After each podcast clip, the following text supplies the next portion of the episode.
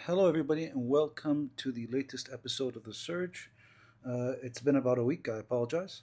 Uh, we've been a little bit busy with uh, COVID and whatnot, and all these things going on, as you've been hearing around the world. So, uh, for today, I'd like to talk about uh, vasoactive drugs and vasopressors, uh, mostly because it came up at work. Certain concepts and opinions, controversies uh, were discussed, and um, it just it really brought about a, a couple of things for me. Uh, one of them was the fact that you know, as a quick disclaimer, I'm not sure that this is something that we teach very well in general, whether it's in medicine or in ICU or in the emerge or anesthesia or postgrad or undergrad. It's not something that, that we're very comfortable teaching or we're very comfortable teaching very well. Um, I would thoroughly suggest that everybody goes to derangedphysiology.com, uh, spend 15 minutes reading up on things over there. A lot of what I'm going to talk about and the diagrams that I'm using are all from there. So uh, much respect uh, to the people who run that site. It got me through most of my residency. Um, you know, and I think their approach is, is far more uh, efficient than anything that, that I, I'm personally teaching at undergraduate level or at postgraduate level. And the reason why is because their approach has been to um, deregulate the setup. So we try and set things up so that we talk about vasopressors. So we either give a talk on sepsis and then talk about vasopressors, talk on um, cardiovascular conditions and talk about vasopressors and ionotropes. And I, I really do think that that's one reason why I have issues with it. The other reason is because institutional policy has dictated dogma and we've had movements in the field of, of, of translational medicine as opposed to uh, evidence-based parameters when it comes to the use of vasoactive drugs in general. And so today I figured we would just have a, a quick rundown of what my personal take on this whole situation is. So right off the bat, I think that everybody agrees at white belt level, um, you're an R1 or, or an intern, uh, you're a first year resident, it's your first week or month in the emergency room, ICU, or internal medicine ward, and you're first exposed to these things, and you know you're told to start Levophed, which is norepinephrine, or to start Dobu if you're in certain centers in the states, which is dobutamine, and you know you're not told why you're doing it, but you're told that it's a good thing to do it, especially the guy's not arresting. If he's just hypotensive, just start the norepi, put in a central line, and you'll be fine but one has to ask why. And there is some mythology here. In general, we've had some clinical practice guidelines come out over the years, every five to 10 years. There's a consensus statement out there uh, from some society uh, or some working group. And these guidelines oftentimes offer evidence that has some bias to it. And that's because these patients are very complicated. So, ICU confidence intervals cannot be as clear cut as medicine or surgery. It's not as simple as a single organ problem that you would normally see in surgery, and it's not physiologically healthy patients. These are patients that are very complicated. And much like trauma, to, to reach a point where you are producing uh, an acceptably, or not acceptably, but a, a, a comparable amount of, of, of consensus in ICU data that you would in, say, uh, cardiac data is almost an impossibility. And, and, and that's because they're complicated patients. That's why they're in the ICU. But in general, what seems to be people's take on things is that um, the reason why we like dobutamine is because uh, it has mainly an effect on uh, improving the patient's overall state, hits multiple receptors at the same time, and produces some extra cardiac push. The reason why we like dopamine is because of the fact that uh, it uh, produces excellent outcomes in terms of the actual cardiac effect, the cardiac contractility effect.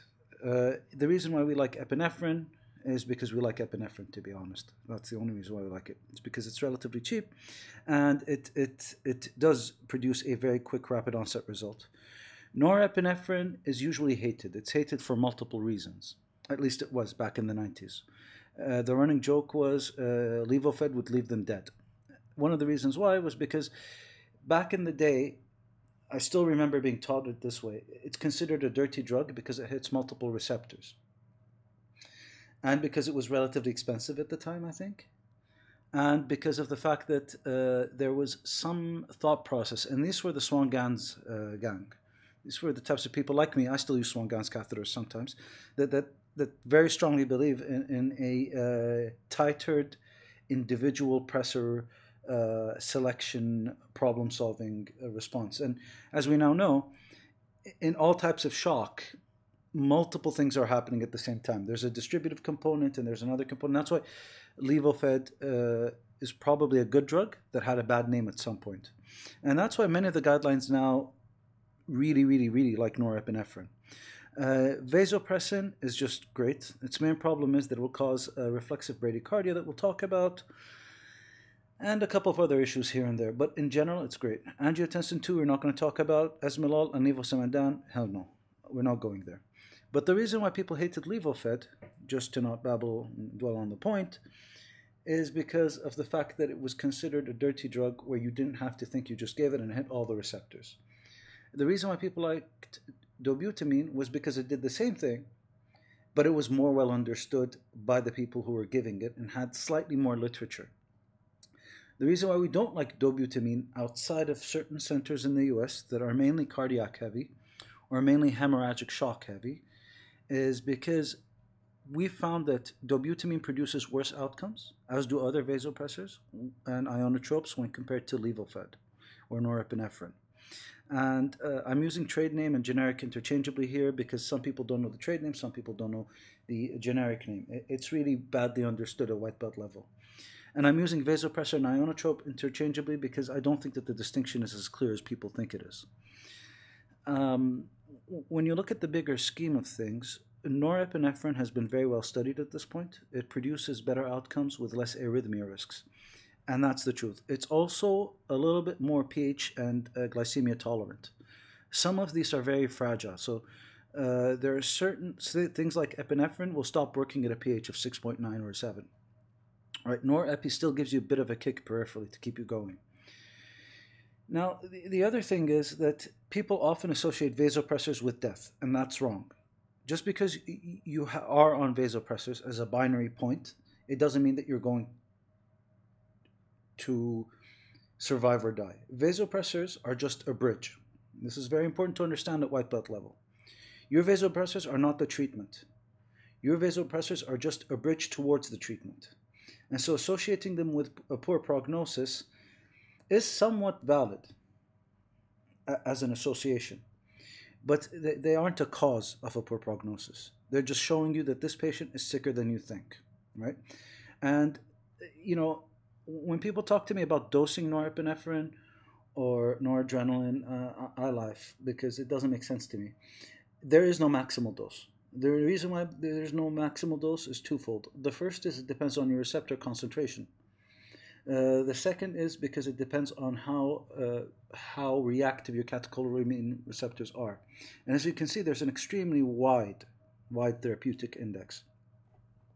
I don't believe in, a, I personally do not believe in a maximum when it comes to these things.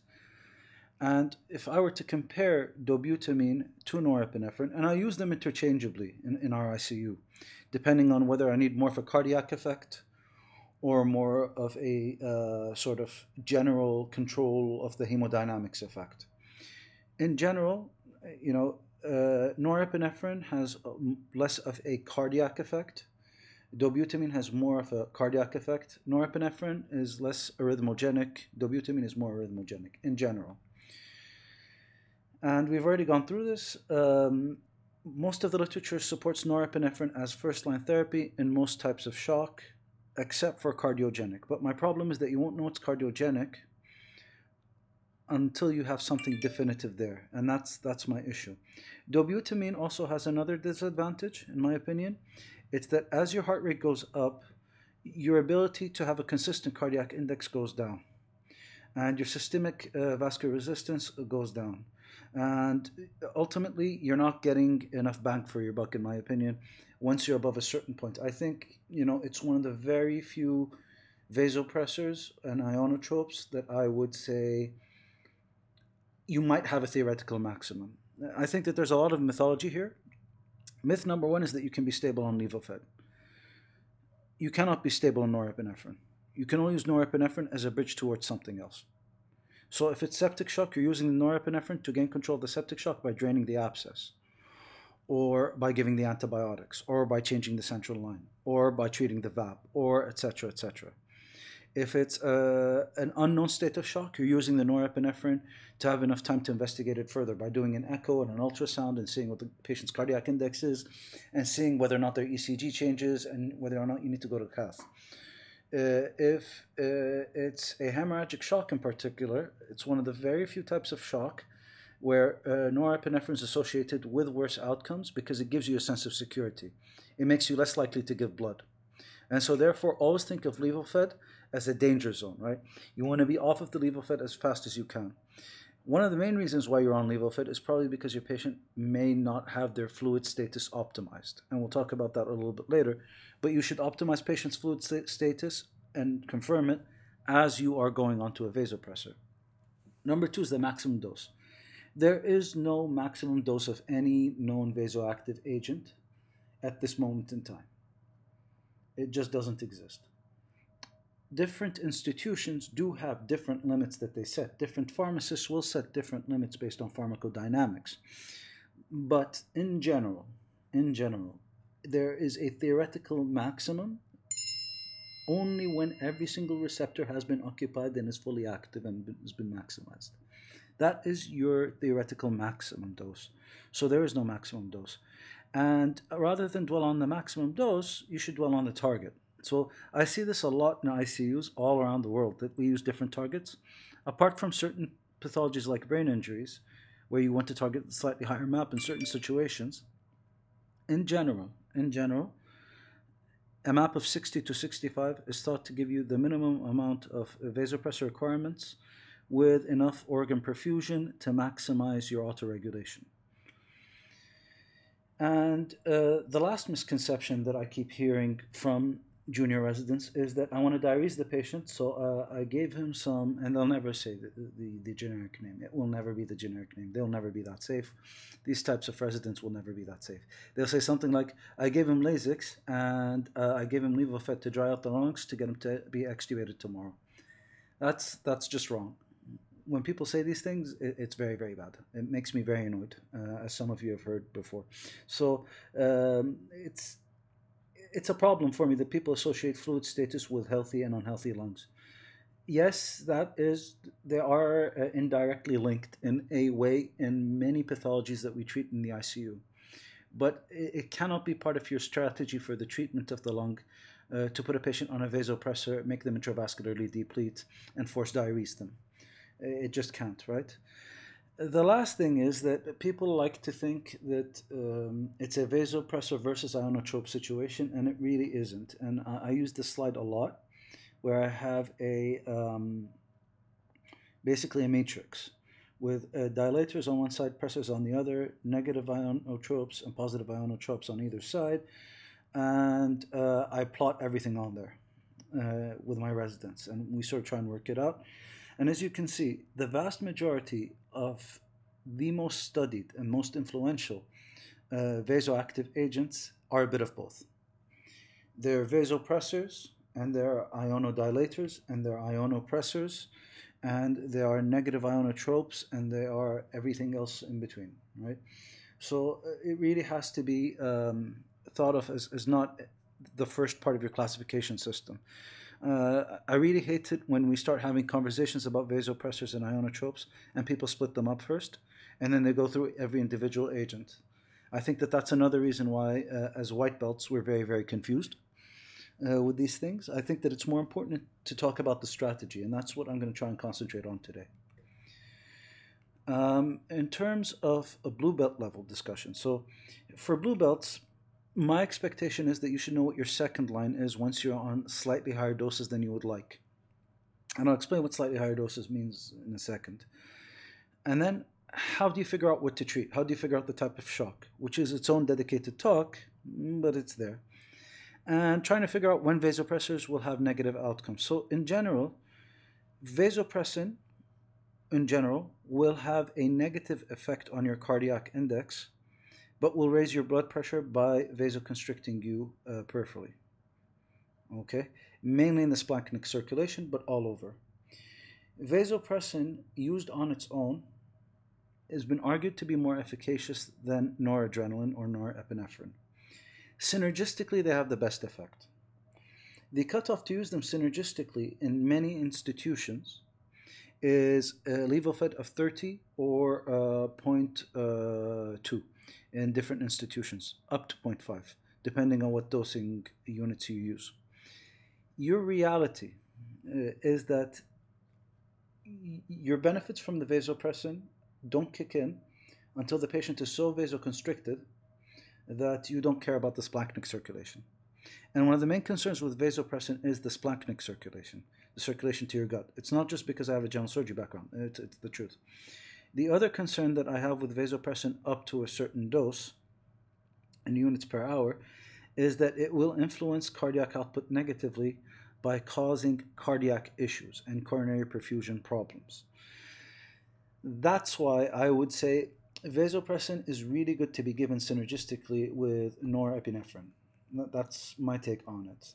And that's what the literature supports, and that's also what the guidelines support right now in general. Dobutamine can be given synergistically and should be given in certain cases.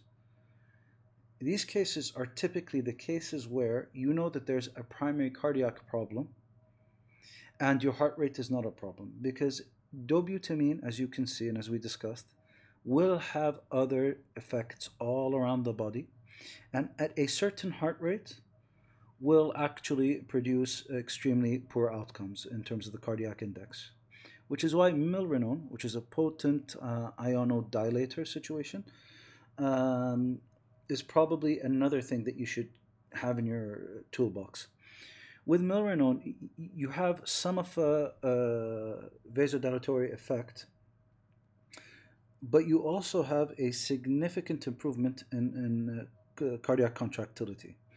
Um, and in terms of, you know, when to use what, you really should be doing ultrasounds. By and large, whether it's in the emergency room or in the ICU, the biggest change to my practice right now, and I think everybody else's, is that we can now use the ultrasound to give us all the information that we used to get from three or four different tools that was never as accurate. So, uh, you know, chest X-ray, uh, Swan-Ganz catheter, uh, ArtLine, uh, LiDCO, uh, CVP has all been condensed now into one very viable, very well validated, very well studied, easy to use, non-invasive point of care tool.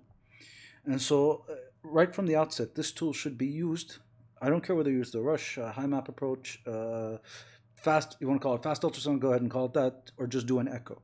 But you should use this tool in general at blue belt level to dictate how you're going to approach a patient who's just on way too much stuff.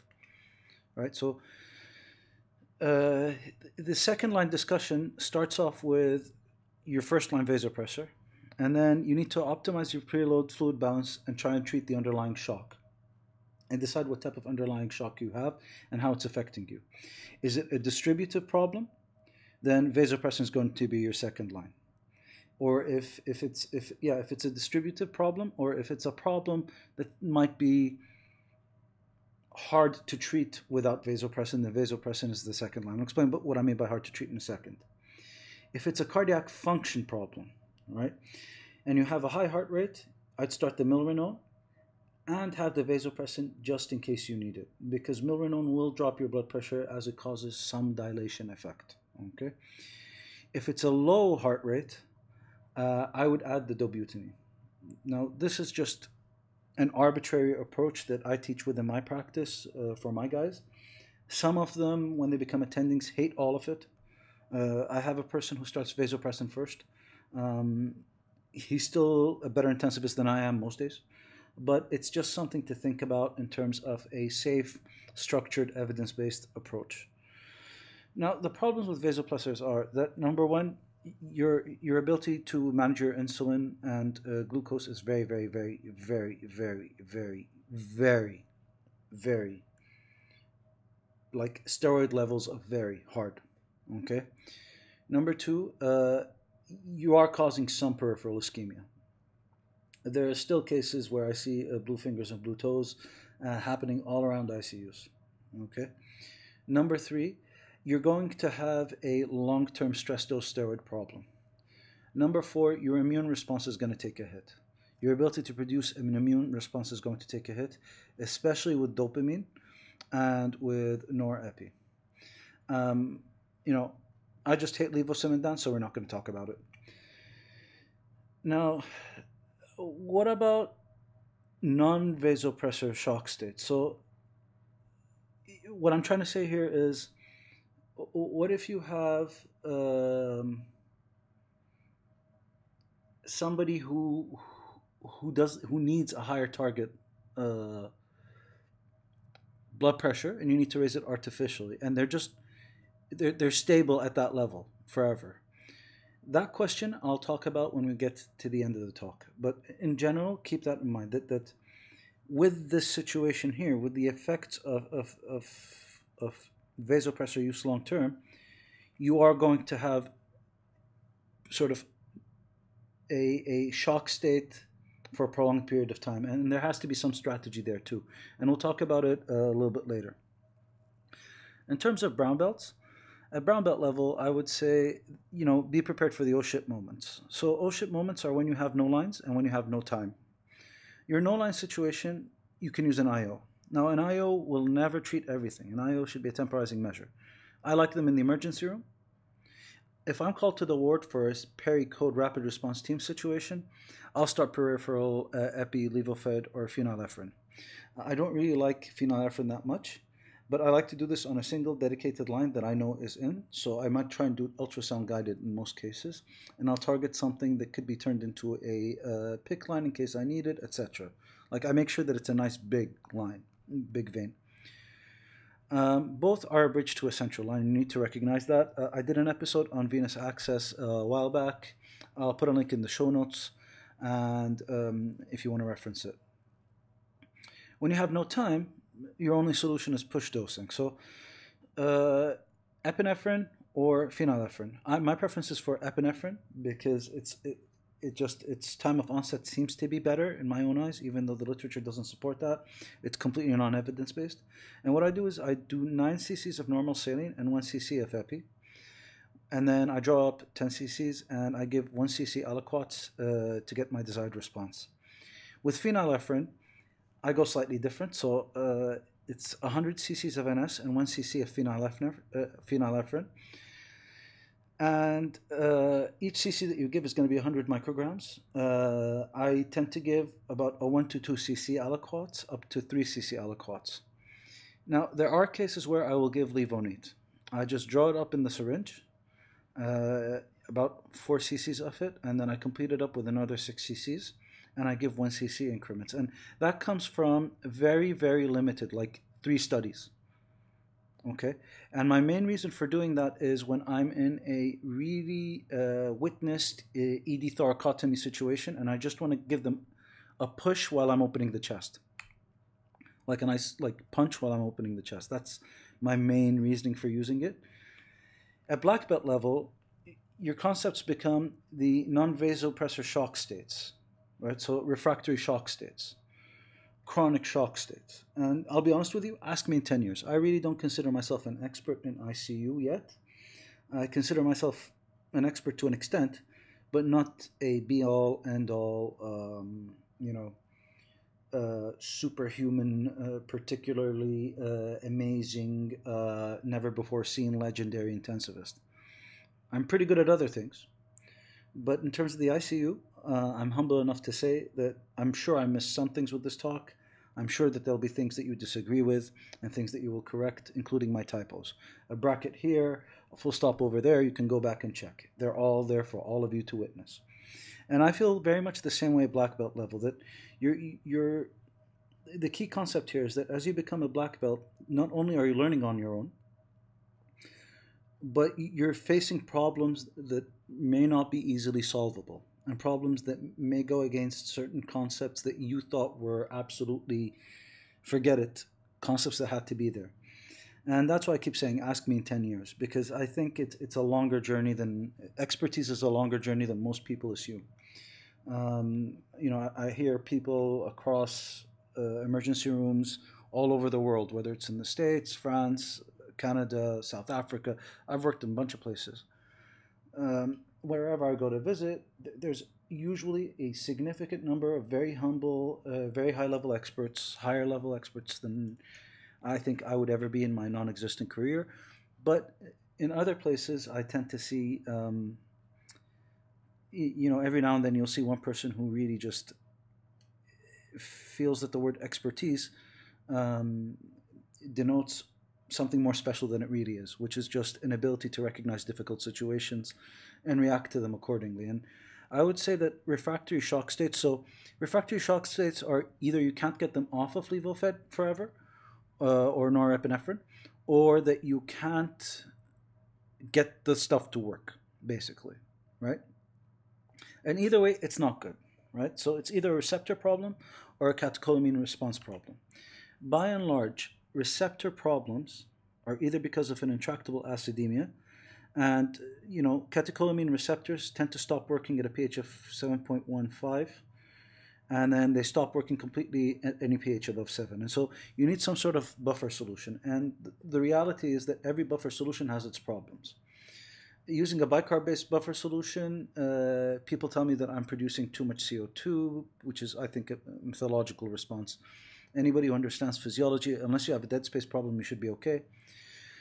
Other buffer solutions such as THAM and acetate uh, were used in dialysis a lot, uh, and the acetate-based solutions I think are off the market in many places now, uh, unless you're using them for dialysis. So uh, some caution there. THAM is definitely off the market unless you're using it for uh, manufacturing purposes.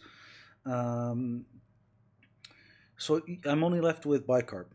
Uh, and my cocktail for bicarb comes with single strength and double strength. So single strength bicarb is uh, 3 amps of bicarb with uh, a liter of uh, D5 free water. And my um, double strength is uh, 3 amps of bicarb and 500 cc's. It's literally double the strength. And I will run it uh, as a bolus for fluid replacement purposes while supplementing the bicarb to temporarily correct the pH. And it's only temporary and it's not evidence based. It's just what I've been taught by somebody else who taught somebody else, and I've seen it in more than one institution. It's not evidence based. But it will give you a corrected pH so that your catecholamine receptors can continue to work until you gain control of the underlying cause of your shock, whether it's sepsis, whether it's toxicological, etc. Your other problem is glucose levels. So at very high or very low glucose levels, catecholamine receptors stop working. Okay, and it takes a while for you to correct the glucose because it is quite treatment resistant in extreme intractable shocks. The third thing is a lot of the intractable shocks are, are toxicological shocks, and that would require a toxicological response. So you have to treat the underlying toxicological issue. I'm going to give a whole talk on toxicology, maybe even do a two-parter, which probably this should have been, looking back and um, we'll talk about a little bit later, but you should treat the underlying toxicological problem and you can use things like a bicarb drip as a bridge still, but recognize that you will get some criticism from my learned colleagues and myself sometimes. Lastly, another very good thing is to try and use non-catecholamine agents. So things like vasopressin, uh, which acts on its own receptor, its analogs like uh, terlipressin, uh, selepressin. All of these can be used with some efficacy when you have a receptor problem when it's a catecholamine response problem for other reasons. Like I said, vasopressin is a very good drug for it. Methylene blue is excellent in extremis and to get patients off of pump in certain situations when you're dealing with cardiac patients. Angiotensin 2 analogs, the jury's still out. I haven't used them personally, I can't comment on them, but I added them here just in case. Um, you know, then you have the patient that's been on norepinephrine forever. You know, every ICU has one or two patients that's been chronically on them. And there are a couple tricks that you can do uh, to try and help to liberate them uh, from uh, their vasopressors. And one of the things that you can do is you can use midodrine. Uh, midodrine is a uh, drug uh, that effectively is a tablet form of a vasoactive agent. Okay, I, am not going to go vasopressor, ionotrope, etc. anymore. We'll, let's call everything a vasoactive agent. And, you know, uh, you're going to ask me why we don't just give somebody a pill when they're hypotensive. The reason why is because it's difficult to titrate. Uh, it looks like a, a, a, very clean dose response uh, curve there, but it's it's not. It's it's it's it's much more difficult to titrate in our patient population. And so I, I I've only used it once or twice for patients where um, I know that the perfusion problem is going to be persistent for a while, and I know that they're they're in a stable state of instability, a forever shock state. And um, you know, an example would be neurological conditions. So neurogenic shocks would benefit from midodrine. Uh, certain types of chronic uh, cardiogenic shocks may benefit from midodrine and certain types of intents and goals of therapy, right? So uh, watch this space. Um, uh, typically, the dose will vary between 10 and 20 milligrams. And uh, that's it for now. Uh, please let me know in the comments what things I have forgotten or missed. And um, again, uh, I apologize if I missed stuff. And if you're not bored, please like, comment, and subscribe. This is Saud Al Zaid, and thank you for listening.